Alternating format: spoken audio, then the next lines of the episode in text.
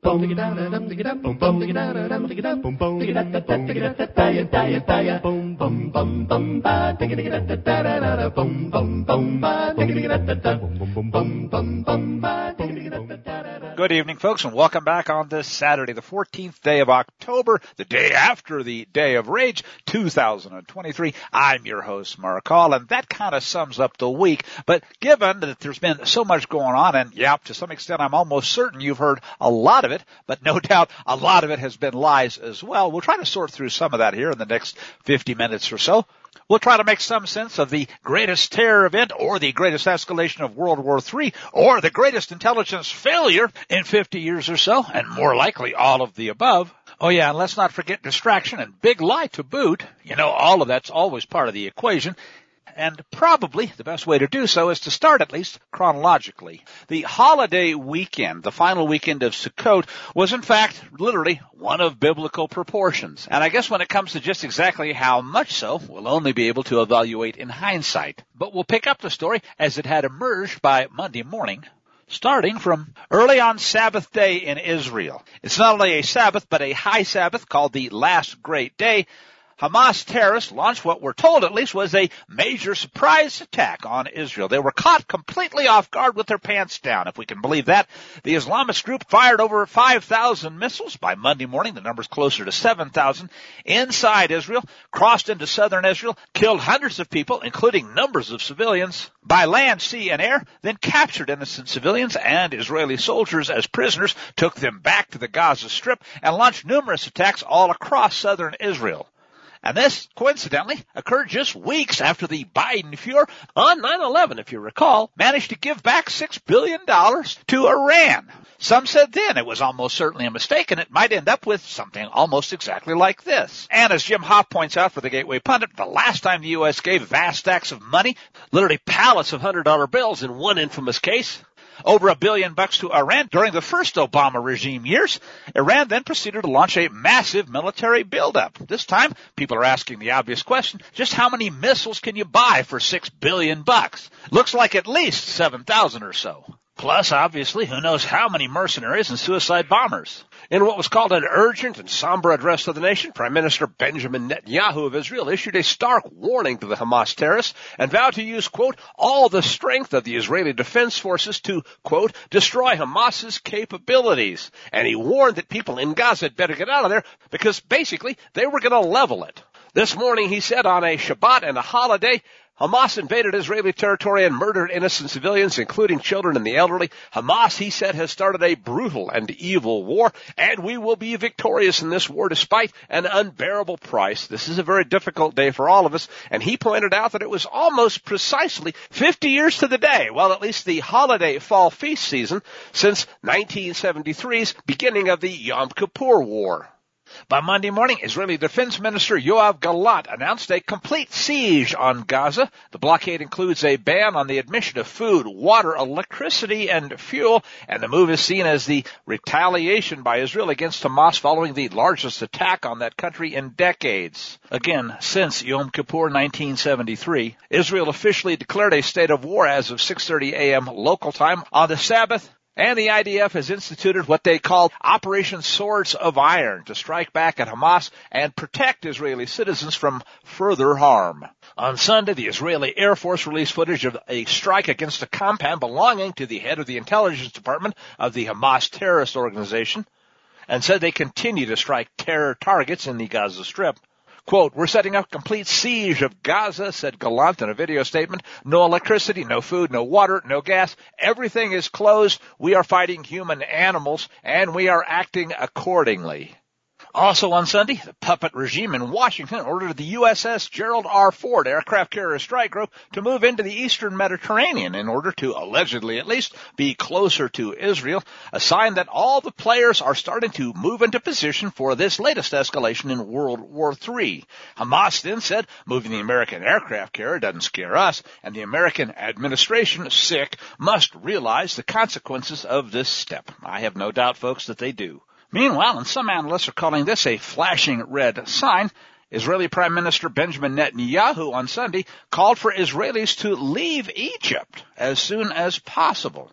And Egypt, as you may recall, notes Hal Turner, was the first Arab nation to make peace with Israel, and depending upon what course they pursue in Gaza, including a possible ground invasion, peace with Egypt may now be in very real jeopardy.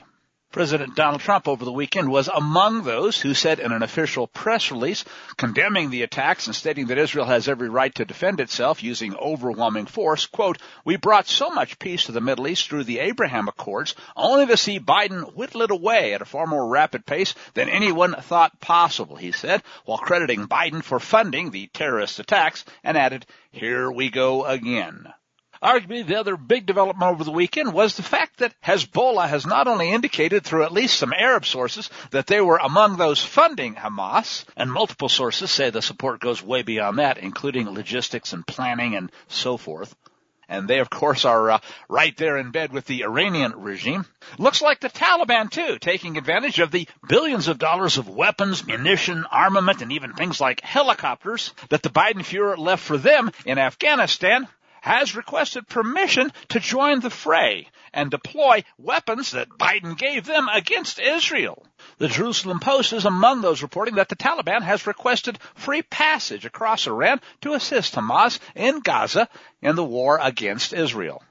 Remember too that of the 80 plus billion dollars that the Biden Fuhrer left for the friendly terrorists there in Afghanistan, a lot of it is not movable. Things like the Bagram Air Force Base, for example, are pretty well fixed in position. But that's not necessarily true for the billions upon billions of dollars worth of American military equipment and hardware that now may be deployed against what at least once upon a time might have been called an American ally. By Tuesday, and I guess you could say inevitably, we were seeing stories like this courtesy of a number of outlets, but I like Kristinn Taylor's take for the Gateway Pundit. There was a well, no, there wasn't. There was no 3 a.m. in the morning wake up call for the fake senile puppet president. The White House admitted that, yeah, a little bit late to the party, but they finally realized there was an attack going on in Israel. It came at 2.30 a.m. Eastern Daylight Time, and that was three hours later than those that were even watching the Waystream news knew what was going on.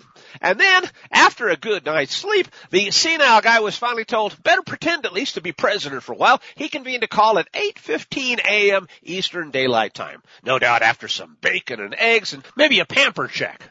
Says the story, the Biden regime briefed reporters on background Saturday afternoon after that Hamas terrorist attack on Israel that featured what was called a senior administration official, sick, speaking on the record, but not at least for attribution by name. The official casually tossed out the claim that the imitation White House first became aware of the attack at around 2.30 a.m. Eastern Daylight Time and that the Biden Fuhrer convened a call, isn't that nice, with officials around 8.15 a.m., almost six hours later. But there's no mention of the 80 year old senile dude being woke up in the middle of the night. And I guess that's the only proper way to put it because that's the only word that really applies in his case. Because after all, let's be honest folks, who would care what he had to say about the situation anyway? You'd get just as much information by waking up your pet hamster and asking him what he thought about the attack. And let's not forget, folks, if there was any real intelligence, pun intended, in Washington, they'd have known about it long before the senile guy hit his nappy time in the afternoon even. And that reminds me of one more story, folks, that I think is a good way to set things up for today, particularly when it comes to the incompetent drinking the Kool-Aid of the evil. Former CIA Director John Brennan, there's an evil one for you, has weighed in regarding the incredible incompetence that allowed this oh so unexpected surprise attack to happen without anybody being aware of it for literally days, weeks, maybe months in advance even though the U.S. has been giving away billions in cash and of course high-tech military equipment to terrorists for, well, we know how long now. Not just the worst military debacle in American history in Afghanistan, but more recently, six billion bucks to the Ayatollah in Iran. So it really is, I would say, disgusting to hear John Brennan pontificate about what he called intelligence failures. How about 51 so-called intelligence officials being unable to identify whether the laptop from hell needed covering up or not? There's a surprise attack for you. They all said, pay no attention to that laptop behind the curtain. The FBI will make sure it stays hidden away. Because while they were claiming it was Russia, Russia, Russia, it was really, as we now know, treason, treason, treason. So let's listen to this guy pontificate a bit about intelligence failures and how they could be co-opted by misinformation. oh, how ironic. By the way, he appears here with Jen Psaki. She's getting her payoff now from MSNBC. The idiot redhead who preceded Karine Jean-Pierre as the spokesliar for the biggest criminal administration, so far at least, in American history. Or you could say it's Obama's third term. Speaking of what he called the operation against Israel, he said, And Israeli intelligence seemed to be caught totally unawares. Mm. Um, the, the, this had to take months and months of planning. I think it demonstrates Hamas really has learned how to carry out this type of planning and not have the Israelis become aware of it. Or just maybe folks, they had help. So, uh, again, the Israeli intelligence is mainly Shin Bet, which is the domestic intelligence agency, as well as the Israeli military intelligence that has responsibility for Gaza. But it does raise questions about whether or not Israeli sources, both human and technical sources, have been compromised by Hamas, and the Israelis were being fed false information and gave them a false sense of mm. complacency. Did you catch that? Who could imagine so-called intelligence agencies, well, maybe Donald Trump can at this point anyway, feeding the American people and those that are relying on that so-called intelligence product anything that would be false. Like say bought and paid for Hillary Clinton propaganda, and as we now know, crap from Christopher Steele, etc and the Israelis were being fed false information and gave them a false sense of mm. complacency because there were just so many Hamas militants that were involved in this. Again, it just it took many many months in order to plan this. He almost sounds cocky about it, doesn't he? Then he goes on to talk about how they might have been fed you know, false information into Israeli intelligence uh, headquarters, as well as some of their technical systems. They might have, you know, found out where they were and being, and then uh, intentionally putting information uh, into that uh, that again did not give Israel a sense that this planning was taking place. In other words, if you believe that the laptop from hell was Russia, Russia, Russian propaganda rather than a criminal enterprise that took over the United States, well, hey, maybe you'll fall for this one too. You think we can get away with it one more time? Some of the military tactics used here, I mean, this was advanced military uh, tools that were used here in these attacks. Was that surprising to you? What does that tell you about Hamas's capabilities or who may or may not have been helping them? All right, I'll resist the urge to put in a laugh track here and say, can you believe she actually had the chutzpah to ask that question? But really, I guess it does kind of make sense, even though we know we'll never get an honest answer. If the guys who just gave tens of billions of dollars of high-tech, top-of-the-line U.S. military weaponry to the Taliban and have been arming and training other terrorists worldwide for years can't get away with it, why, who can? and ask about the likelihood, your host will say, of escalation. Brennan did say about the only thing he said that was really true. I'm very concerned. I think the situation is going to get worse before it gets better. He didn't actually come right out and say it, but you could hear it anyway. Mission accomplished. I guess it is appropriate today to follow that up with this piece courtesy of RT.com and Dmitry Medvedev, who continues to say things that the American press doesn't want to report on, the weapons that Kiev's Western backers have actively supplied to Ukraine, and of course the big guy no doubt got his cut on too, have now found their way, he suggests, to Hamas militants and are, quote, now being actively used in Israel, said former Russian President Dmitry Medvedev in a telegram post on Monday, adding that any future military hardware supplied to Kiev could very well end up on the same black market as well. Said Medvedev, it will only get worse from here, predicting that the world should, quote, expect missiles, tanks, and even planes from Kiev on the black market soon, unquote. And if you haven't figured that out yet, folks, you really just haven't been paying attention. His words came, said RT, amid rumors that Hamas militants that control the Gaza Strip, at least for now, had gotten their hands on some U.S. made weaponry before the attack on Israel over the last weekend. No solid evidence confirming these claims, says RT, has emerged so far. However, an unverified video circulating online showed a Palestinian militant displaying assorted U.S. made pieces, including a standard issue M136 anti anti-tank grenade launcher while thanking Ukrainians for the weapons. Said Medvedev, corrupt authorities in Ukraine would quote, steal everything in sight, and he added that Western weapons sent to Ukraine would soon begin to fuel conflicts in other parts of the world, just like the treasure trove of high-tech weaponry that Americans famously left behind in Afghanistan during their botched, hasty, and Biden-like withdrawal from that country in 2021. From there now we need to turn to the elephant in the room. And I remember asking this question. It was probably the very first thing that came to my mind, folks, when I saw the reports of an amazing, unbelievable, who could have possibly imagined such a thing, surprise attack against one of the nations that has probably the best intelligence forces on the planet. How could they possibly be caught so blindly with their pants down? As a matter of fact, there were even stories that IDF had moved forces out of Gaza, leaving their own border almost unguarded, kind of like what the Biden regime's doing to America, and repositioned them elsewhere, just in time for the surprise sneak attack. How stupid do they really think we are? Which leads me to one of several stories on that particular issue. This one comes courtesy of the Armageddon Prose and also the Burning Platform and others. One, it begins would have to be almost hopelessly naive to buy the corporate state media line that the Hamas invasion on Saturday morning, the final day of Sukkot, was in fact an Israeli intelligence failure. Mossad is one of, if not the most powerful intelligence agencies on planet Earth, and it routinely shares intelligence furthermore with the Five Eyes intelligence service services to boot. It has tentacles deep inside every ally and foe of import. Its spies are littered across the Gaza Strip, which is an effective open-air prison into which goods do not flow but for the blessing of the Israeli state. And arguably, says the piece, the Gaza Strip is the most heavily surveilled geographic area on Earth. And we know that the Hamas invasion of southern Israel was an operation involving tens of thousands of operatives, at least, across land, sea, and air, using all manner of equipment and weaponry, drones, thousands of rockets, countless firearms, even bulldozers and anti-tank weapons, not to mention powered parachutes that were positioned to knock down Israeli fencing or fly right over it. And yet, MSNBC and the other criminally negligent networks would have you believe this was all just a great big intelligence failure by Mossad. Yeah, folks, really, it does kind of strain credulity.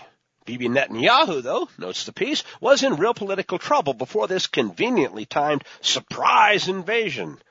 Reminds me of Pearl Harbor. Some might even suggest 9-11. Now, at least in this hope, Israelis will rally around the flag for some particular Palestinian ass kicking and their prime minister's eminently obvious corruption will, at least for a little while, be forgotten, if not forgiven. And does that sound familiar too? Meanwhile, Israeli intelligence, rather than being punished for their failure, will use that so-called failure as a pretext to garner more funding and more authorities for itself so as to prevent any such similar failure in the future. And does that too, folks, sound more than a bit familiar? On Saturday, Bibi even came basically right out and said, hey folks, cooperate with the martial law we've got planned now. Almost like Israel's been watching what's going on in the corrupt, once free United States. Says the piece here, the Hamas invasion was really only a failure if one believes the goal of Mossad is to protect Israeli civilians rather than accrue more power for itself. I can think of a three-letter American agency starting with C and ending with IA that arguably might have similar motives. At a bare minimum, Mossad knew of the attacks as the piece, beforehand and let it happen for political convenience. More likely, in the view of the author here, is that it may have even actively facilitated the attack. And how's that for shocking, folks?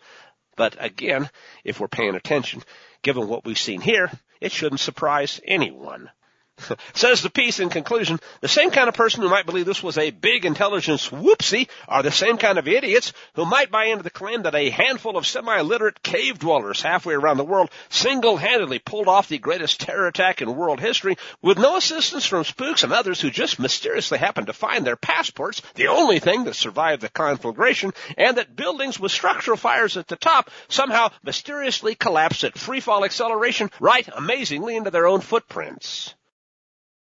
Now that we're a couple of days in, folks, I do think one of the big takeaways here ought to be what is it that Americans can learn from the latest repeat of history, whether you want to call it more like 9-11 or more like Pearl Harbor. It certainly looks like something far worse than just a massive and even unbelievable intelligence failure by what was supposed to be one of the most vaunted intelligence services and sets of agencies in the world, Mossad and Shin Bet.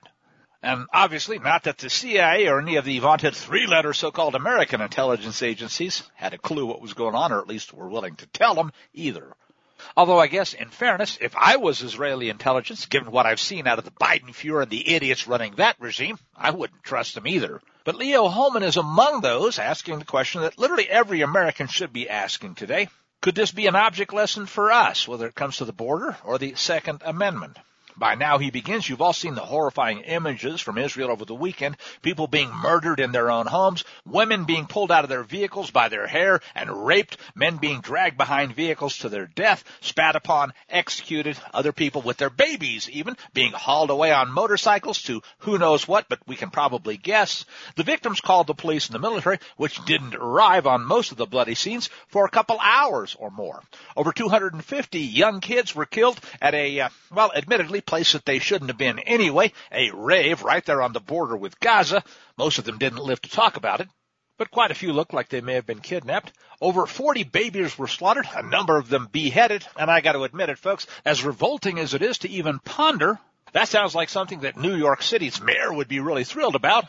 This, let's face it, is evil, the likes of which Americans have literally been prepped for now for quite some time. Says a piece in the Daily Mail, Israeli soldiers were seen comforting each other after witnessing horrors, including the bodies of entire families gunned down in their beds. Said Israeli Major General Itai Veruv of the horrific scene, quote, you see the babies, the mothers, the fathers in their bedrooms, in their protection rooms, and how the terrorist kills them.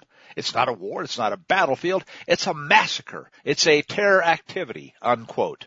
Looking at all the images and the carnage, says Leo Hohmann, many of us ask the obvious question, why didn't the Israelis fight back? And many of us, he continues, myself included, assumed that given Israel's been surrounded on all sides by such vicious enemies, and some of them live in such close proximity to a border with millions of people that want them dead, well, we might have assumed that all Israelis live with firearms at the ready in all of their homes and houses and vehicles. That assumption would be wrong, arguably dead wrong. According to my sources, continues Hohmann, the Israeli government makes its citizens jump through so many hoops, almost Biden-Fuhrer-like, that only about 2.6% of Israeli citizens actually own a pistol, and it's virtually impossible to own a rifle. Yes, if you're among the ranks of retired military, you are allowed to own a rifle, but you cannot store it in your home unless you're among the top elite commandos. That answers the question sort of, why didn't they fight back? They were left as sitting ducks by their own government leaders who are frankly almost as corrupt as the scumbags in the swamp in Washington. They're not in office to protect the people. And indeed, the more we learn about it, the more it looks like the people were being set up as guinea pigs or maybe live bait for what's been intended to happen and is now in play. And because these leaders are so corrupt, says Hohmann, they fear the people, and the first order of business for any corrupt government that no longer represents the interests of the people is to disarm them. You can't trust a body politic with weapons if you're screwing them so royally that thievery disguised as heavy taxation weighed against the middle and lower classes is the raison d'etre of the three-letter enforcement agencies. You better disarm them, and that's exactly what the Israeli government did to those people who were slaughtered in 29 communities over this past Holy Day weekend. At this point, he includes a video from Dave Kohler, U.S. Army veteran from the Iraq and Afghanistan wars, who explains that we'd better be thankful, at least for now, that we still have a bit of the Second Amendment left in America because our own corrupt politicians would love nothing better than to eliminate it and disarm us too so that they can do exactly to us what's being done to the Israelis. American society, says Hohmann, is not that different from Israel. We still have lunatic politicians seeking to destroy our own way of life and take away our freedoms. At the same time, we have many, I would say many, many folks, and they're cultivating more daily in the indoctrination centers and at the same time importing them across the southern border too especially in these cesspool cities, who are allowed to roam free with little risk of extended incarceration or, much less, capital punishment at the scene of the crime. From the victims, they're able to rob, rape, and kill in those disarmed gun-free killing zones. The border's been left wide open so that more and more criminals can continue to join the ranks, including folks, and let's not kid ourselves, foreign militaries refugees from nations that hate us have been imported since the 1980s, but especially of late, legally and with the full support of the various traitors in Congress. The same element that butchered those Jews in Israel is here in America, and they will turn on us. Well, some of us would suggest they already have. It's just not quite as obvious yet as it is when people come paragliding in and start opening fire. And we're already seeing evidence, says Hohmann, with the pro-Hamas rallies being held simultaneously now in major cities across the USA. All we have left to rely on for our own protection is our personal defensive weapons, our plans, and of course our faith in God. When you need the police, you can rest assured they won't be there to protect you. And don't even think about the gay LGBTQIA plus plus Lloyd Austin military. They've been totally infiltrated and their members answer to a command structure that begins in the white whorehouse. And need I say more? The Second Amendment, says Hohmann in conclusion, is the final frontier for American freedom lovers. The First Amendment has been under intense attack for years. It's pretty much a dead letter as well. The globalists who run Washington and many state capitals are now gunning for what's left of the Second Amendment. And once Americans are completely disarmed, they can look forward to what's been happening in the Gaza Strip coming real close to home. And we'll be right back after this.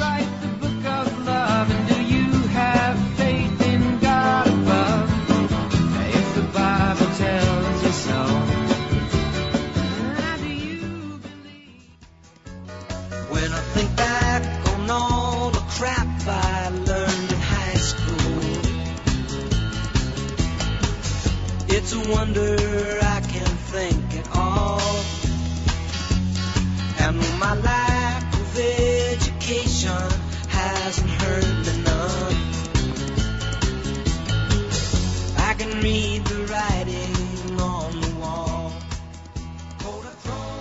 Welcome back now to the second segment for this evening. I'm your host, Mark Call, and honestly, I debated a bit about how to begin this one. There's certainly so much going on besides the escalation of World War III, and there's been so much hysteria, argument, inflammatory video, deceptive video. No doubt some of it's even true, pushing for retaliation, death, destruction, and yep, even nukes. And that's just New York and LA. But even those that weren't part of the Biden Fuhrer inner circle prior to this now seem to be jonesing for blood. And the more of it, the better. And whether or not you believe any or everything that you're seeing on the Waystream news, while truth may be the first casualty of war, the fact that the world has now pretty much reached World War III is more obvious by the day. And as if we needed the proof one more time, we've seen a proliferation of videos, some of them dating back years, even if the media doesn't want you to know that. All kinds of atrocities. Again, some of them no doubt true, many of them without question fabricated. And again, it just proves that truth is the first casualty of war, especially when it's a war that's been so long coming that so many of Big Brother's public-private partners not only stand to make trillions by fomenting, but also get their eugenics jollies by killing hundreds of millions, or maybe if they really hit the big time, billions in the process. So let's start off today with a couple of shotgun blast stories in different areas and then work our way up to the one thing that you're really not going to hear from the waste stream until it's too late. Oh, and by the way, that may already be the case. Here's one of them, right from the heart of the swamp, Representative Steve Scalise, expected to be the compromise choice for Speaker of the House, doesn't seem to be able to pull the final trigger on it and may even have decided to drop out sometime today.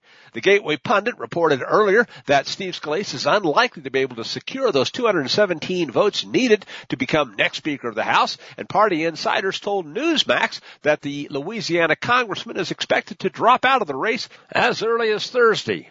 After defeating, at least for a while, House Judiciary Committee Chairman Jim Jordan of Ohio in a slim 113 to 99 closed door victory, Scalise is now struggling to secure the floor votes needed to officially win and take the gavel.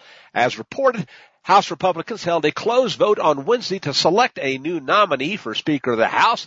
That internal vote came in the wake of Kevin McCarthy's removal, as you know, from the Speaker's chair, initiated by the heroic Matt Gaetz, who'd had enough of business as usual in the swamp and decided to hold McCarthy to his word.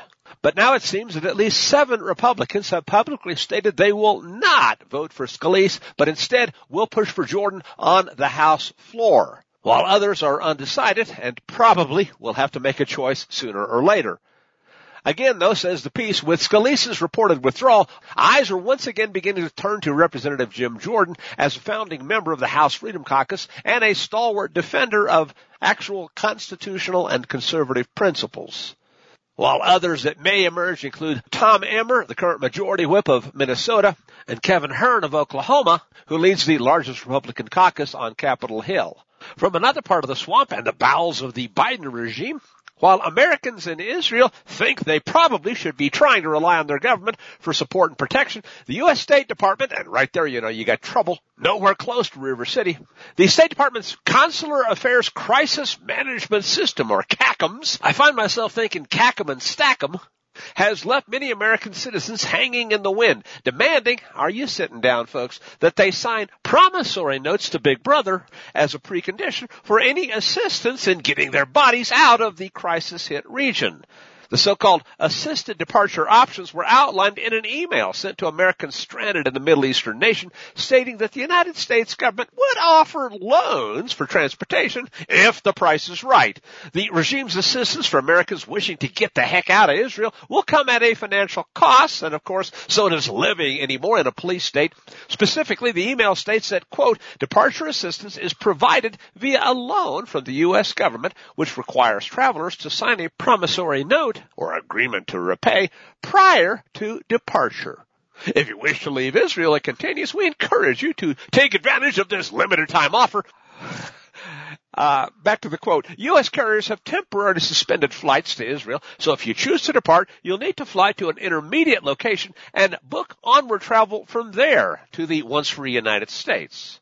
We understand that there's high demand from U.S. citizens wanting to get the heck out of there, and flight options are reduced even more than we already did back during the COVID days, if you remember. So we hope to assist U.S. citizens with transport options if the price is right.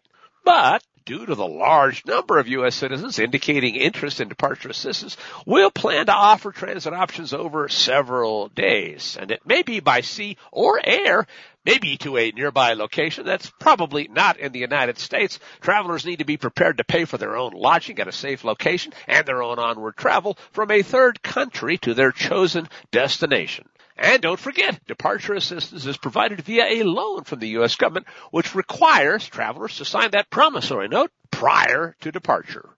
I'm going to suggest this just might be a related story. Republican Congressman from Florida, Corey Mills, is not content to follow the Biden-Fuhrer example and abandon Americans trapped overseas. On Wednesday, Mills successfully evacuated 32 Americans who were stranded in Israel and unable to obtain flights home.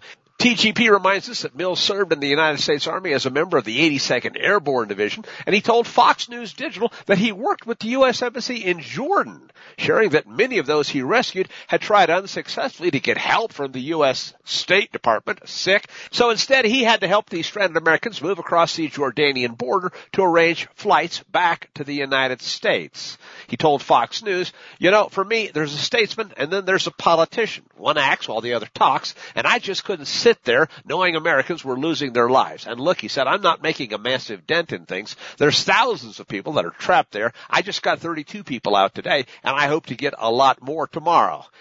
He joined Laura Ingraham and also shared that, quote, we're getting a ton of requests from Americans who were stranded, and unfortunately, once again, the State Department is playing everything on a hope and a prayer. And I don't think the prayer part has anything to do with the new U.S. State Department, folks. But he said they have no real strategy. And he added, I put all of this 100% on the Biden administration sic. Biden released six billion, he said. It's still fungible and very easily movable income that they have. We're literally funding, he continued, the very terrorism that's hitting our allies and endangering Americans, as well as leaving billions of dollars in Afghanistan that's now finding its way into these war zones to be utilized against Americans. And when it comes to the regime, he again said, quote, weakness invites aggression. I can tell you now, as an elected official, I'm not going to stand for it. If I have to come over here to do it, to do Joe Biden's job, then so be it. And that may be the only place where I need to correct him, folks. People are beginning to realize that Joe Biden's job obviously has nothing to do with protecting Americans or defending the country or honoring the Constitution. Joe Biden's job, and more and more people are starting to figure it out, is to destroy this country, lock, stock, and barrel. And furthermore, let me make one other observation when it comes to rescuing Americans from incompetence overseas resulting in world wars. If these were illegal aliens or actual terrorists wanting to come back in the United States and they were at the southern border, you know they'd be paying their way, don't you? And then giving them bus or plane tickets to go anywhere they wanted in the country? What the hell is wrong with Americans overseas that they don't rate the same kind of protection that foreign invaders do? Well, I guess right there, that helps make the point. One more shotgun blast before we start trying to clear away the smoke and tell you what really matters that they're not about to. Debunking the debunker says yet one more piece from the Gateway Pundit, courtesy of Brian Lupo this time. Community notes that claim to have debunked Donald Trump Jr.'s posts have themselves been debunked. In other words, when it comes to videos online, you better take them all with a grain of salt, but sometimes the liars are lying about the other lies. On Tuesday afternoon, this one says, Donald Trump Jr. posted an extremely graphic and extremely disturbing video that shows a room full of at least seven men that were brutally murdered. A gunman, just in front of the camera, fires several rounds at a body after its arm moves slightly. The post from Donald Jr. read, quote, you don't negotiate with this. There's only one way to handle this. Video from source within Israel. And yes, it is very graphic. It was online for a while. Not now though. The service formerly known as Twitter, now just a great big X, tagged Donald Jr.'s post with community notes and a claim that, quote, the video is not from the current conflict and can be traced back to 2015, whereupon it posted a link to an Iranian socialist media site and several outlets and social media users then criticized President Trump's oldest son. How dare you post something which is not true? and these are probably people that believe anything they see on CNN or MSNBC. Turns out though that there was more to it. Wired later verified that the community notes, in fact, was wrong itself. Quote, Wired magazine has now verified that the community notes system appears to be wrong. According to an independent OSINT or OSINT analysis published Wednesday, the video that Trump Jr. posted is real. It was recorded during Saturday's attack and does show Hamas fighters shooting Israelis, said the analysis. And in the case of Donald Trump Jr.'s video, the community notes users linked the video posted to Iranian social media and the platform called Wizgoon as evidence that the video was from years ago, not the past weekend. The update on the video is in Persian, which in fact translated reads 15 Mehr 1402, a Persian calendar date, which translates to the Gregorian date 7 October 2023, the date that Hamas attacked Israel. There's a lot more to the story, but bottom line is, are they lying when they say the others are lying? And Remember, folks, truth is the first casualty of war. What I thought was interesting was when I pulled up the article and tried to go to Donald Trump Jr.'s post, guess what? The video is still deleted. And by now, folks, you've probably seen lots of videos purporting to be of all kinds of atrocities. And I'll say it again. Some of them are probably true. It's just a question of knowing which ones are fakes, which ones are like we've seen before with various so-called three-letter American news agencies, file footage from literally years ago, which are outright lies, and of course nowadays you have to ask which are AI generated besides. Remember, the movie Wag the Dog came out during the first Bill Clinton regime that warned us about something that we've been dealing with, even if most Americans still don't realize it, ever since. From here, let's talk about the other element that I keep alluding to. Trends researcher Gerald Celente has made famous some of his long-term observations like when people lose everything, they lose it, and ultimately, when all else fails, they take you to war. I think we're seeing that again now, writ large. And that's especially true if the biggest meltdown in human history is about to come to the fore, so we need the biggest war in human history to cover it up to distract people from it and make them realize, hey, you got worse things to worry about than losing your 401k, your home, and everything you've worked for all your life, and your children too. Let's start with this story. I saw it in a number of places, but usually Zero Hedge is the place to go to when it comes to economic data. Following August's bigger than expected jump in consumer prices, driven of course by surging energy prices as well as healthcare methodology changes. Yeah, let's change how we calculate the numbers to hide what we don't want you to know. September's CPI was expected to slow. Well, at least the claim was a teeny bit, while the year-over-year pace was inclined, they said, to inch back lower, maybe from 3.7% to perhaps 3.6% after rebounding for two straight months. But no! Instead, headline CPI came in modestly hot at up 0.4%, year over year 3.7%, and that is now the third monthly rebound in a row. Hmm. As if all those interest rate hikes that are destroying the rest of the economy haven't had the desired effect. No surprise, folks. When people aren't producing things, period, what is available tends to cost more, especially if they're printing dollars without limit. Core CPI rose 0.3% month over month, says the story, according to Bloomberg, and it still hasn't been below 4%, which is twice the official Fed goal since May 2021. And by the way, if you could find John Williams and his excellent shadow stats numbers, the key is he calculates them the old fashioned way, the way they used to before they decided it was better to rig them and hide from people what's really going on. Well, those numbers are getting harder to find as well. But still, rest assured, 4% is nowhere close to the real number if you knew what it was. What you do know though is their lips are moving. Almost everything you can see, and a lot of stuff you aren't, is showing double digit inflation or worse. Understand this, that when the economy collapses and the dollar is no longer the world reserve currency, the kind of inflation we're looking at now, bad as it seems, will look really tame by comparison. Better get rid of those hot fiat bucks while you can, because uh, the time window draws short. But hey, on the other hand, so is the time window for everything else. This next item is another piece from Dr. Paul Craig Roberts, former U.S. Undersecretary of the Treasury, back when there were actually people with some honor in those positions during the Reagan administration, who was asked about the unprecedented resignation of the Speaker of the House of Representatives, the third person in the state hierarchy, says the intro here, and whether or not that's evidence of the serious political crisis that's currently afflicting the swamp. To what extent, he was asked, in your opinion, is this assessment fair? What does it indicate? Well, says Dr. Roberts, for one, the speaker didn't resign. He was removed in keeping with a provision in an actual agreement that McCarthy signed with the Republicans who initially opposed him and said, if you want to be in that position, here's what you got to do. McCarthy agreed that as Speaker, he would use the office to put up more of a fight for Republican agendas than establishment Republicans, says uh, Dr. Roberts, are want to do. And part of the agreement was a clause that said that those Republicans who provided McCarthy the votes he needed to be in there in the first place can also vote him to be removed as Speaker if they believe he isn't keeping to the terms of their original signed agreement. And he didn't, and they did. But, continues Dr. Roberts, McCarthy's removal is unrelated to the American political crisis. He was removed simply because he didn't keep his part of the bargain, a private bargain at that. McCarthy knew that the Republicans would not vote to remove him, but it seems he overlooked the fact that the Democrats would vote with the dissident Republicans in order to take him out and take advantage of the worsening relations between the few Republicans who are principled and the majority who go along to get along. Roberts was asked, is there a possibility that if the Republican faction fails to agree on a nominee for Speaker, a Democrat would instead take the office? And how productive for the work of Congress, there's a stupid comment, would such a combination be? Especially since it's the Speaker who controls the prioritization of bills that are put forward for discussion and votes in the House. Well, said Dr. Roberts, the Republicans are the majority in the House by a few votes. A Democrat could not be made Speaker without Republicans voting for him.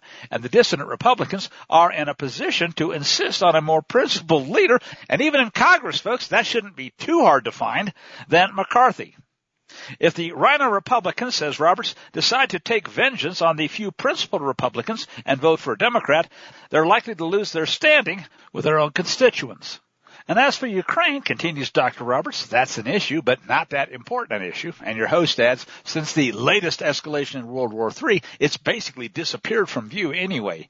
The important issue, says Roberts, is that the Democrats are abusing power with unwarranted indictments and prosecutions of Trump and his lawyers, and now just about everybody else with an R anywhere close to their name, while ignoring the documented, dangerous, and really heinous, up to and including murder and treason, crimes of the Biden Fuhrer, his son Hunter, and just about everybody else that works for three other agencies and has helped to cover it up.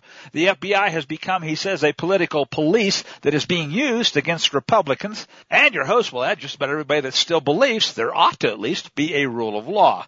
U.S. foreign policy, continues Dr. Roberts, is controlled by neocons, and their policy is to prevent the rise of other countries that could serve as obstacles to U.S. unilateralism. That policy is unreal realistic, but the neocons have had control of U.S. foreign policy since President George W. Bush, that is, for the entirety of the 21st century. Donald Trump, he knows, became a marked man when he said he intended to give the country back to the people and normalize relations with Russia. And he offended the ruling elites by challenging their power, and he offended the neocons and powerful military security complex by threatening to take away from them the Russian enemy that nourishes and sustains them. Meanwhile, says Dr. Roberts, spending issues are likely on hold until the new speaker is settled upon, and this means there's an opportunity for Russia to use sufficient force to end the conflict while Washington is not only paralyzed, but now looking towards the latest front in World War III. Roberts was asked about Russian media which they said pays a lot of attention to the legal proceedings against Donald Trump and the Biden Fuhrer family. How seriously is all this taken by Americans, though, and by you personally, they ask, and what political consequences can all these manipulations have in the long term? Well, says Roberts, there are currently, and this should be obvious folks, no legal proceedings against the Biden crime family. The U.S. Department of Justice and the FBI instead have protected both Biden and his criminal son despite the massive evidence that's already in their hands, such as incriminating information on the Hunter Biden laptop from hell and classified national security documents dating from the Fuhrer's days as vice president that have been found in places like Biden's homes, garage, and storage facilities. The legal charges brought against Trump are like all the others since the 2016 Russiagate impeachments, Documentgate, Strippergate, January 6 so-called insurrections, and so on. They have no basis in law or much less even in reality. And he says they're brought by Trump-hating black prosecutors in New York State, New York City, and Fulton County, Georgia, and they're all nonsensical on their face. Still though, Trump and his co-defendants have to pay attention to those bogus charges because the prosecutors are known enemies of Trump and all of his supporters. The judges are far left Democrats who don't want Trump as president. They don't want him to speak or even walk the streets freely, folks. And the trials will be held in Democrat jurisdictions where the stacked juries will be far left Democrats and largely black. There's no outcry against this legal atrocity from the legal profession, from the law schools, from the bar associations, and very little from Congress, he says. So we face the possibility that Trump can and will be falsely convicted and forced to spend the rest of his life appealing bogus convictions. How the American people will take this, he says, I don't know. Might make them very angry and unwilling to accept the use of law as a weapon against Trump and the traditional American electorate. We can hope so, folks, because otherwise the only option is that we descend even further into a tyrannical police state. On the other hand, says Dr. Roberts, the people might conclude that their country's been lost and literally nothing can be done anyway, and so they'll just give up and submit to the rule of unaccountable power. And that's almost undoubtedly the worst possible case outcome unless you realize it's probably also associated with a complete communist Chinese party takeover and then the completion of the genocide of what's left of the American people. To the point, folks, where it'll probably make what's about to happen in Gaza look tame by comparison.